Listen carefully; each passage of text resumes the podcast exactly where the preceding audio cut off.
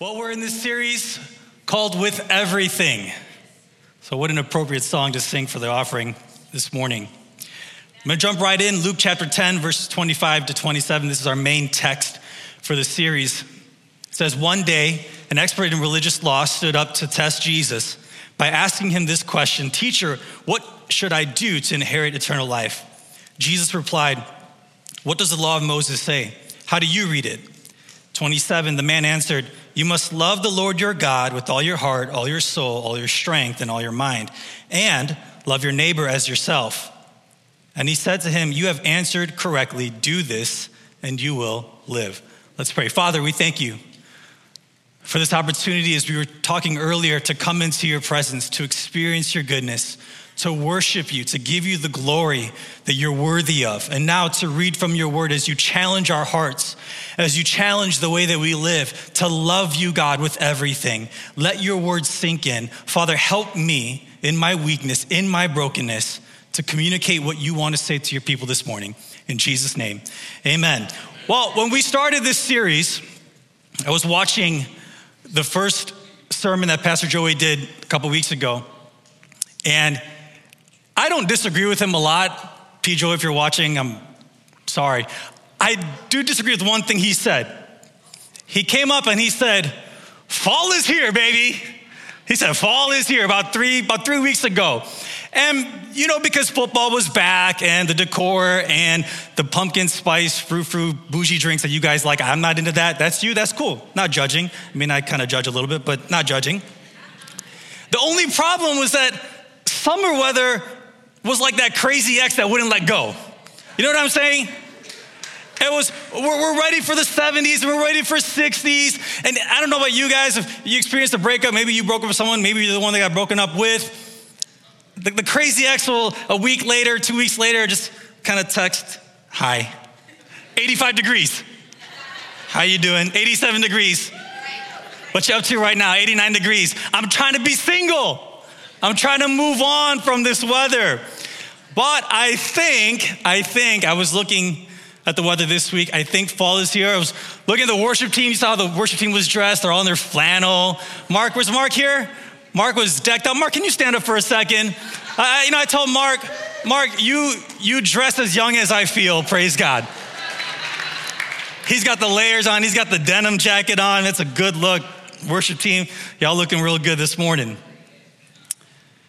I love fall. I love what the what fall brings. Like I said, I, I, love football. I love the decor. By the way, if you walked in this morning, you probably saw that the decor changed. Can we thank Mylene and the Adorn team? I was here on Friday night, and Mylene was setting up, and we're so thankful for you guys. I love trunk or treat.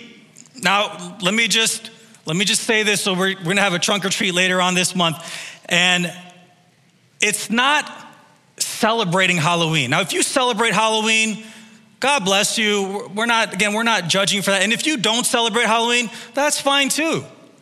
I love trunk or treat because it's an opportunity for us to engage with the community. You know what's so great about it is that the community comes to us. So it makes it a lot easier. I don't know about you, but I don't like it when people just knock on my door randomly. Okay, back in the 80s, I think, maybe in the 90s, it was cool because someone would bring a cake. It would be really nice, so unwelcome or, or unexpected visitors. And now, literally, literally yesterday, someone came at my door, knocked on my, I didn't know they were coming. Someone knocked on my door, and I'm like, oh, oh, who's that? You know, you pull the curtain, right? Who's that? You know, it was my dad. So I just went and sat down. I didn't even, I didn't even let him in because I didn't expect him. I'm just kidding. I'm just kidding. But I love trunk or treat because it's an opportunity to engage with the community. We're not celebrating Halloween, we're serving. Listen, we don't take a day off from serving people, we don't take a day off from blessing the community. We have to always be mindful of them. I love trunk or treat. This is reason number two, maybe 1A. I love trunk or treat because for me, it means free candy. Because my kids know that when they get candy, the Papa tax is coming.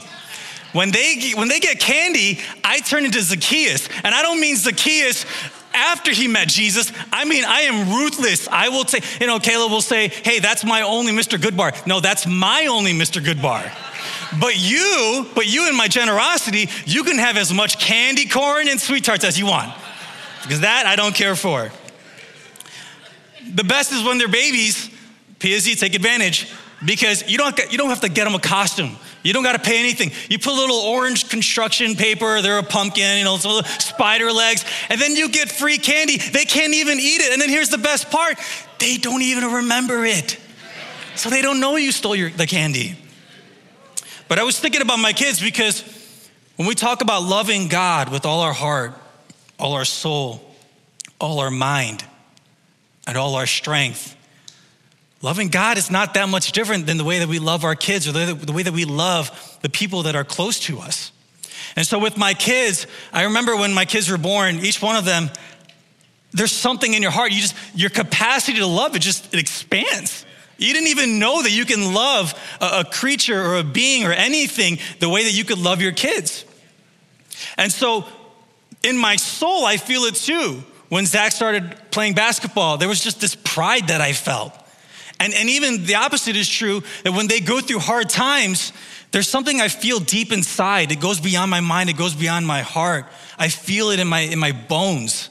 I worry about them, right? I care for them. And I love them with my mind. I'm always thinking about them. My wife and I, we're always talking about our kids. We're always trying to think a couple steps down the line. Okay, where, where are they at? Where are they going? How can we love them? How can we give them the best life possible?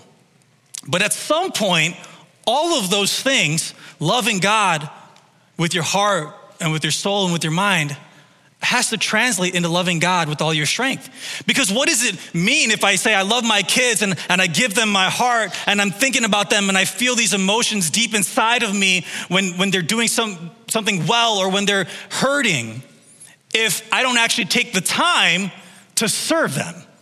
If that love doesn't translate into action. And so today we're talking about loving God with all of our strength. We're talking about serving Him, getting into action. And I'll be the first to acknowledge that there are many reasons why we don't serve God, and some of them are very legitimate. And I get that. And I'm going to go through a few here. And the first one is this I can't. We say, I can't serve God. We say, you know, I'm just not good enough. We say, I'm not strong enough. I'm not qualified. If I could steal a line from Pastor Joey, God doesn't qualify the called. Oh, God doesn't call the qualified. Sorry, I ruined that for you. God doesn't call the qualified, but He qualifies the called. Look at 1 Peter chapter 4, verses 10 and 11. Verse 10 says, God has given each of you each of you, that means every single one here, everyone watching online, God has given you a gift from his great variety of spiritual gifts. Use them well to what? Serve one another. Do you have the gift of speaking? Then speak as though God Himself were speaking through you. Do you have the gift of helping others? Do it with all the strength and energy that God supplies. Then everything you do will bring glory to God through Jesus Christ. All glory and power to Him forever and ever. Amen. Okay, so here's the thing. You say you can't, and I'm telling you right now, well, I'm not telling you, Peter's telling you, the Bible is telling you that you can that you've got something to bring to offer the body of Christ that's gonna bless the body of Christ. But you've got to decide to activate that. You've got to decide to put that into practice. And I understand very well this idea, this notion that I can't because I have the same insecurities. And everyone that is on this platform has one insecurity or another. Some of us, we have multiple insecurities. Anyone that you see serving in media or in sound or with the kids or with the youth or an usher or a greeter, we all have insecurities. We all have hesitations. But it's not about us, it's about what God has called us to do. And so, this inadequacy that we feel it's a real thing. I'm not here to tell you that your feeling of insecurity or you feeling inadequate is, is nothing. I'm not here to dismiss that. What I am saying is that that inadequacy is a gift from God because it leads us to be dependent on God. And so, in my weakness, when I'm getting ready to lead worship or when I'm getting ready to speak or when I'm getting ready to do whatever it is, I come before the Lord and say, God, I need you. And God, in His goodness and in His mercy and in His kindness, He equips us He equips me to do what He asks me to do. I'll tell you this there are some people that I feel just have all the talent in the world, and I hate it. I don't hate the person, but I hate that God said, you know what, Pastor Izzy, I, when God made Pastor Izzy, he said, you know, I want him to sing really well, and I want him to play every instrument, and I want him to be able to speak, and I want him to be funny, and I want him to be smart. And God just, God just saw Pastor Izzy, and he told the angels or whoever was doing all the creation, he just said, more, more, more, more talent, more talent, more talent. And God looked at me and said, make his ears bigger. You, you know, you guys laughed. You guys laughed too hard at that. You laughed way too hard. Now I'm super insecure. This is why I love fall because I can wear beanies that, that cover my ears. Um, they're custom beanies because standard beanies don't fit, but that's neither here or there. All right? Listen, Moses was a terrible speaker. Gideon was weak. Elijah was depressed. Isaiah was unclean. Jeremiah was too young. David was a murderer. Jonah lacked compassion. You know why Jonah didn't want to go to Nineveh? It's not because he was scared of the Ninevites. Jonah didn't want to go to Nineveh because he knew that if he preached the word of God, people would repent and God would forgive them. And he didn't want that because he literally hated the Ninevites. And in Jonah chapter four, he argues with the Lord. And so some of you are saying, Well, I'm not qualified. And I'm telling you, none of us are really qualified, but God calls us anyways. Look at First Chronicles chapter 11. It, it talks about the story of, of David's mighty men. David, in First Chronicles chapter 11, he becomes king over all Israel. And it's too, list, too long of a list to, to say right now, so I'll just give you a few things. One of the mighty men killed 300 enemies in battle with a single spear. That's Piazzi, man. National Guard. He killed 300 enemies in battle with a single spear. One of them chased down a lion into a pit and killed it on a snowy day. Now, I don't know about you, I was thinking about this. I was reading just the accolades and, and the manly things that these mighty men did. And I was thinking about uh, what have I done recently that would be manly ish? And I really couldn't think of anything. And I thought, oh, well, you know, a couple days ago, I was working out and I did 100 pull ups. Not 100 pull ups in a row, but just 100 pull ups. That was part of my, my workout routine. Uh, I did it the week before and I did it this past week and I was really, really sore. And I thought, oh, that, that was pretty cool. You know what happened? Somewhere around, I don't know, getting to maybe 60, 70 pull ups. I was in my garage and I'm just kind of resting. I'm kind of pacing, just waiting to get my strength back and then do the next set. And then this mouse darted in front of me and I was like, oh my goodness. And this man chased on the line, and I'm ready. I'm like, and I'm not even trying to fight the mouse. I'm just trying to defend myself against Stuart Little. You know what I'm saying? I'm just, I'm just trying like, oh, oh okay, let's go, let's go. Right? And this man chases down a lion and kills him. And then I thought, well, why would he even chase down a lion? And, and maybe it was because a lion was approaching the camp and, and, maybe there was family there or the other soldiers were there. And I thought, you know, if, if, if a lion came here and, and you know, Mufasa came, right? I, I would be like a waiter at a fine dining restaurant. I'd be like, excellent choice, right? Right this way. Yes, you can have, yes, yes. We have a kids menu for Simba. Whatever you want, whatever you want, go, go, go ahead. I'm not gonna go up against a lion. I'm not gonna go up against a mouse. But here's the incredible thing because we look at that and we say, wow, David's mighty men. Man.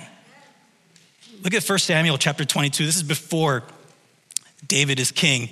He's running for his life from Saul. It says, So David left Gath and escaped the cave of Adullam. Soon his brothers and all his other relatives joined him there.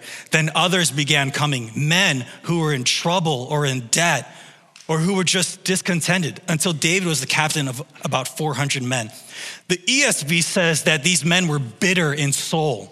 The Message Bible, man, if you don't have a Message Bible, get it, it's pretty cool. The Message Bible calls these men losers. Losers. But somehow, these losers become mighty men, right? Men, we need you next Sunday.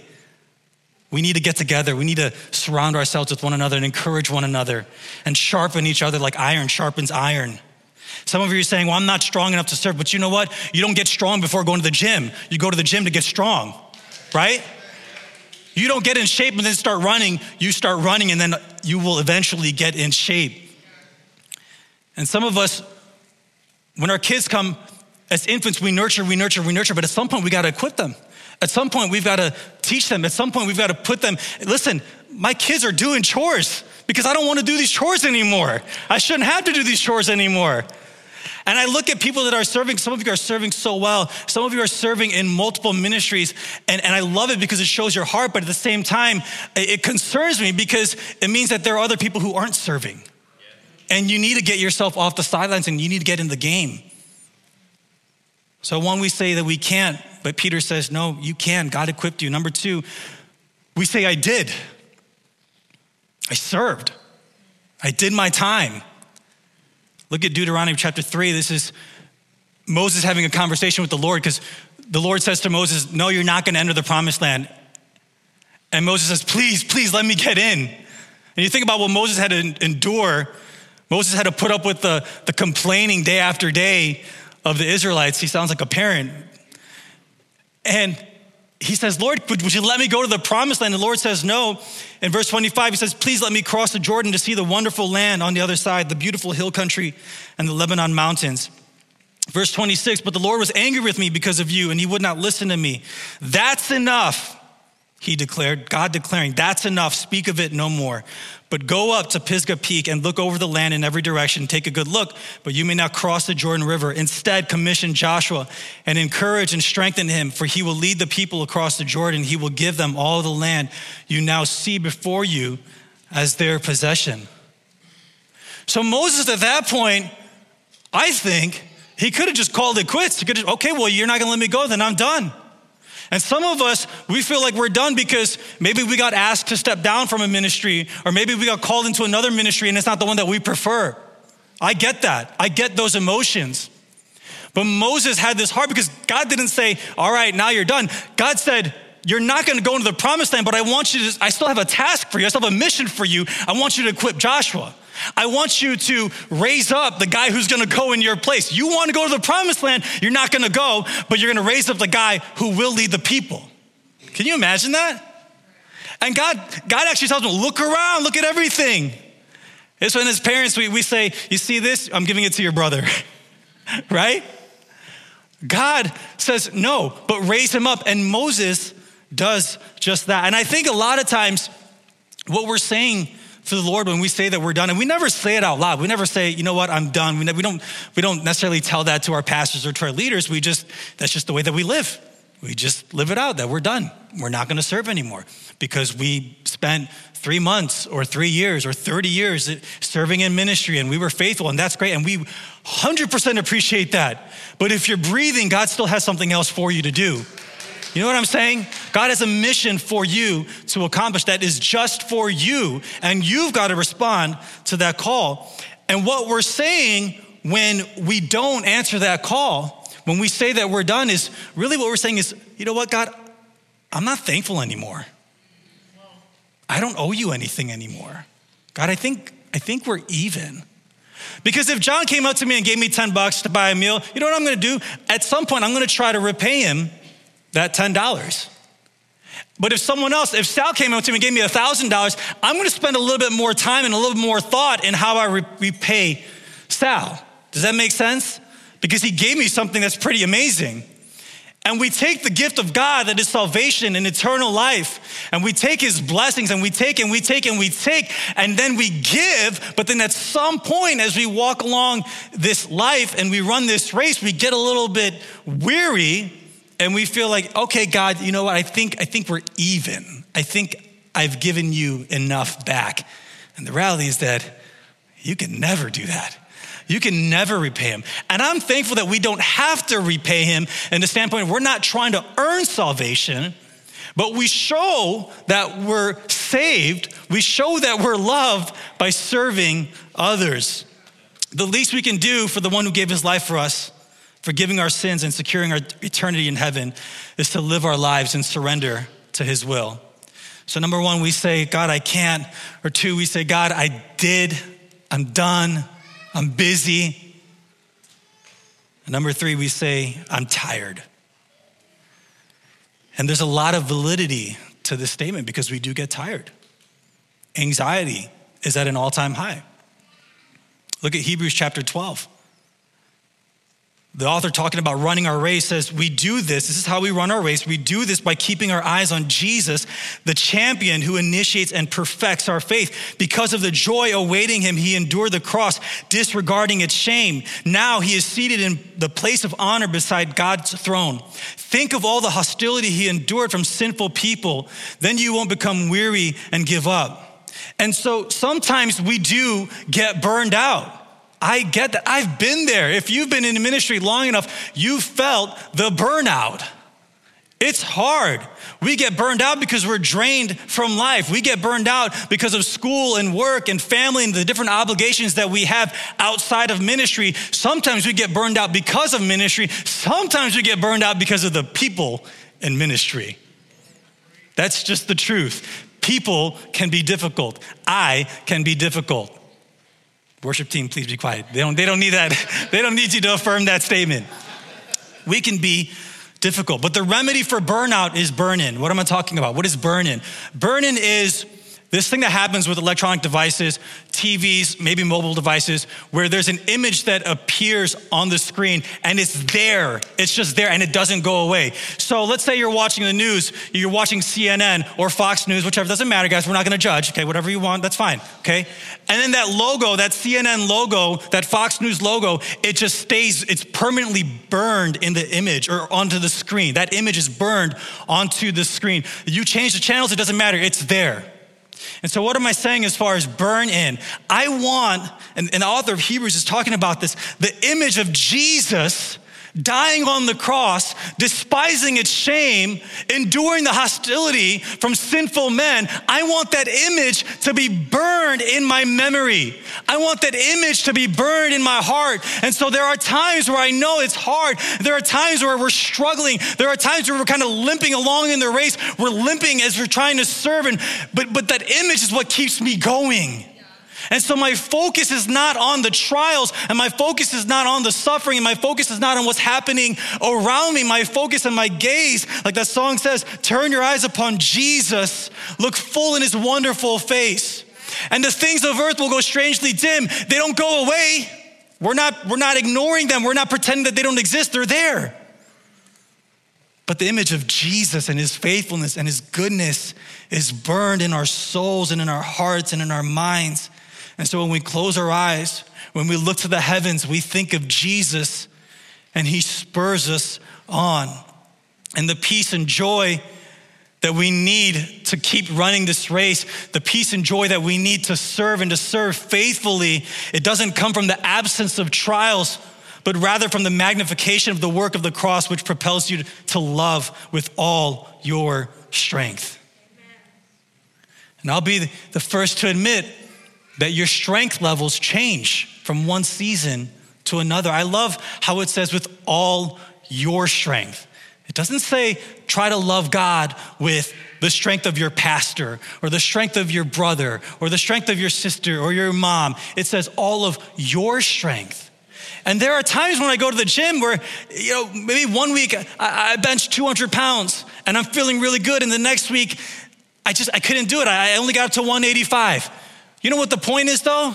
The point is that I gave it my all. The point is that I showed up. Can I give you an example here in Luke chapter 21? Loving God out of your financial strength or the lack thereof. Luke chapter 21, verses 1 to 4. While Jesus was in the temple, he watched the rich people dropping their gifts in the collection box. Verse 2 Then a poor widow came by and dropped in two small coins. And then this is Jesus talking to his disciples. He said, I tell you the truth, Jesus said. The poor widow has given more than all the rest of them. For they have given a tiny part of their surplus, but she, poor as she is, has given everything she has. So Jesus saw that financially she wasn't really strong. And to the disciples, she didn't really have much to offer. I love this story because this is, I would imagine, kind of a solemn moment, right? When we're taking offering, we're just we're worshiping the Lord, we're giving our tithe. And Jesus gathers his disciples, hey guys, guys, guys, guys, check this out. Guys, you gotta see this. And they're probably thinking, whoa, that rich dude, oh my goodness, he gave a lot. And that other guy, well, that's really gonna bless us here. That's really gonna bless the ministry. And Jesus said, no, no, no, no, no, no, no. look at what she gave. Look at those two small coins to impress Jesus by loving God with all their strength. Some of you guys, you were blessed with the promotion, you were blessed with the raise, but you're still tithing off the old paycheck. God said, I'm, I'm, i gave you more. And now I'm asking you to do more. I'm asking you to give more. Some of you guys, by His mercy, He's freed up your schedule and you have a lot of opportunities to serve and you have time to serve, but you won't jump in. Or you'll say, you know, I'm just gonna keep doing my one hour a week. And that was probably really good for a season. But in a new season, maybe God has called you to step up a little bit more. And maybe you'll go through seasons again where you can't give as much. And that's okay because it's about loving God with your strength. Worship team. I love our church because I really believe, I'm very much convicted that we care about people. So when we talk about serving, when we talk about, hey, give yourself to the Lord, give yourself to the ministry, find a place to serve, we're not doing it because we just want you to be a cog in a machine that we can use and then spit out and just replace you at any time. We, we know that there is freedom. Jesus says, whoever tries to save their life will lose it. But if you lose your life for his sake, you'll find it. And so we know there's freedom when you serve. And some of you guys are saying, well, I, I can't, or I did, or I'm tired. And I'm, and I'm encouraging you, I'm imploring you, I'm challenging you. Get in, serve. You have a gift that God has given you. And watch what God does in and through you, and watch how God gives you energy and fills your heart. Watch what He does as you take that step of faith. We were singing that song earlier for, for the offering with everything. Can we sing that again, guys? Can we start off on that bridge there? Can we love God with all of our hearts? Can we love God with all of our minds and our soul? And can that turn, will that turn into action? Loving God with all of our strength. I think we get too comfortable sometimes. Comfort is the enemy of growth. Comfort kills, comfort destroys. It's when you're working out and you're doing really well and you're seeing the progress, but then you kind of just get comfortable and you don't want to take that next step. It's in your job when you've made some advancement, but you say in your heart and you say out loud, Oh, I want to raise, I want the promotion, but you're too comfortable. And so you don't actually do what it takes to get to that next level. And you come to church and, and you love to worship and you love to sing and you love to read your Bible and you love to pray, but you're too comfortable to take that next step and actually find a place, an area, an outlet where you can serve, where you can put the skills that God has given you, the gifts that God has given you to use. We were talking about earlier the intimacy that John had with the Lord, where he literally leaned back, was reclining on Jesus they, they were buddies. But John didn't take that intimacy and leave it there that night. John, commissioned by the Lord, took care of Mary, the mother of Jesus. John wrote books of the Bible. Many say John wrote the book of Revelation. How all of the end of the world, how that plays out. He took that intimacy and turned it into action. And some of us, we settle. And, and I'm not asking you to serve because, or just because we have a need. I'm asking you to serve. We're asking you to serve. We're asking you to be a part of the community, to give yourself in action to the Lord for your benefit, for what God is gonna do through you, what God is gonna do in you. And yes, what God's gonna do in the church, that's a major component of it. But some of you guys, you're wondering why hasn't God broken through in your life? It's because you haven't taken the step of faith. Because you're still fixed on the waves and you're still fixed on the valley and you're not fixed on the fact that the shepherd is there with you, that he's called you, that he's guiding you, that he's equipping you, that he's encouraging you, that he's in your corner, that He's given you something to give back. I'm going to read James chapter 2. Seven verses here, kind of lengthy, but bear with me, please. verse 14 What good is it, dear brothers and sisters, if you say you have faith but don't show it by your actions? Can that kind of faith save anyone? Suppose you see a brother or sister who has no food or clothing and you say goodbye and have a good day, stay warm and eat well, but then you don't give that person any food or clothing. What good does that do? So you see, faith by itself isn't enough unless it produces good deeds. It is dead and useless. Now, someone may argue some people have faith, others have good deeds, but I say, how can you show me your faith if you don't have any good deeds? I will show you my faith by my good deeds. You say you have faith, but you believe that there is one God. Good for you, even the demons believe this. And they tremble in terror. But how foolish can't you see that faith without good deeds is useless? I love this passage because seven verses, in seven verses, five times, he basically says the same thing. Your faith without action is dead. Whoa, Pastor Jay, you're stepping on my toes. No, I'm not. James is. The Lord is. Your faith without action is dead. It's useless. It's no good to anyone.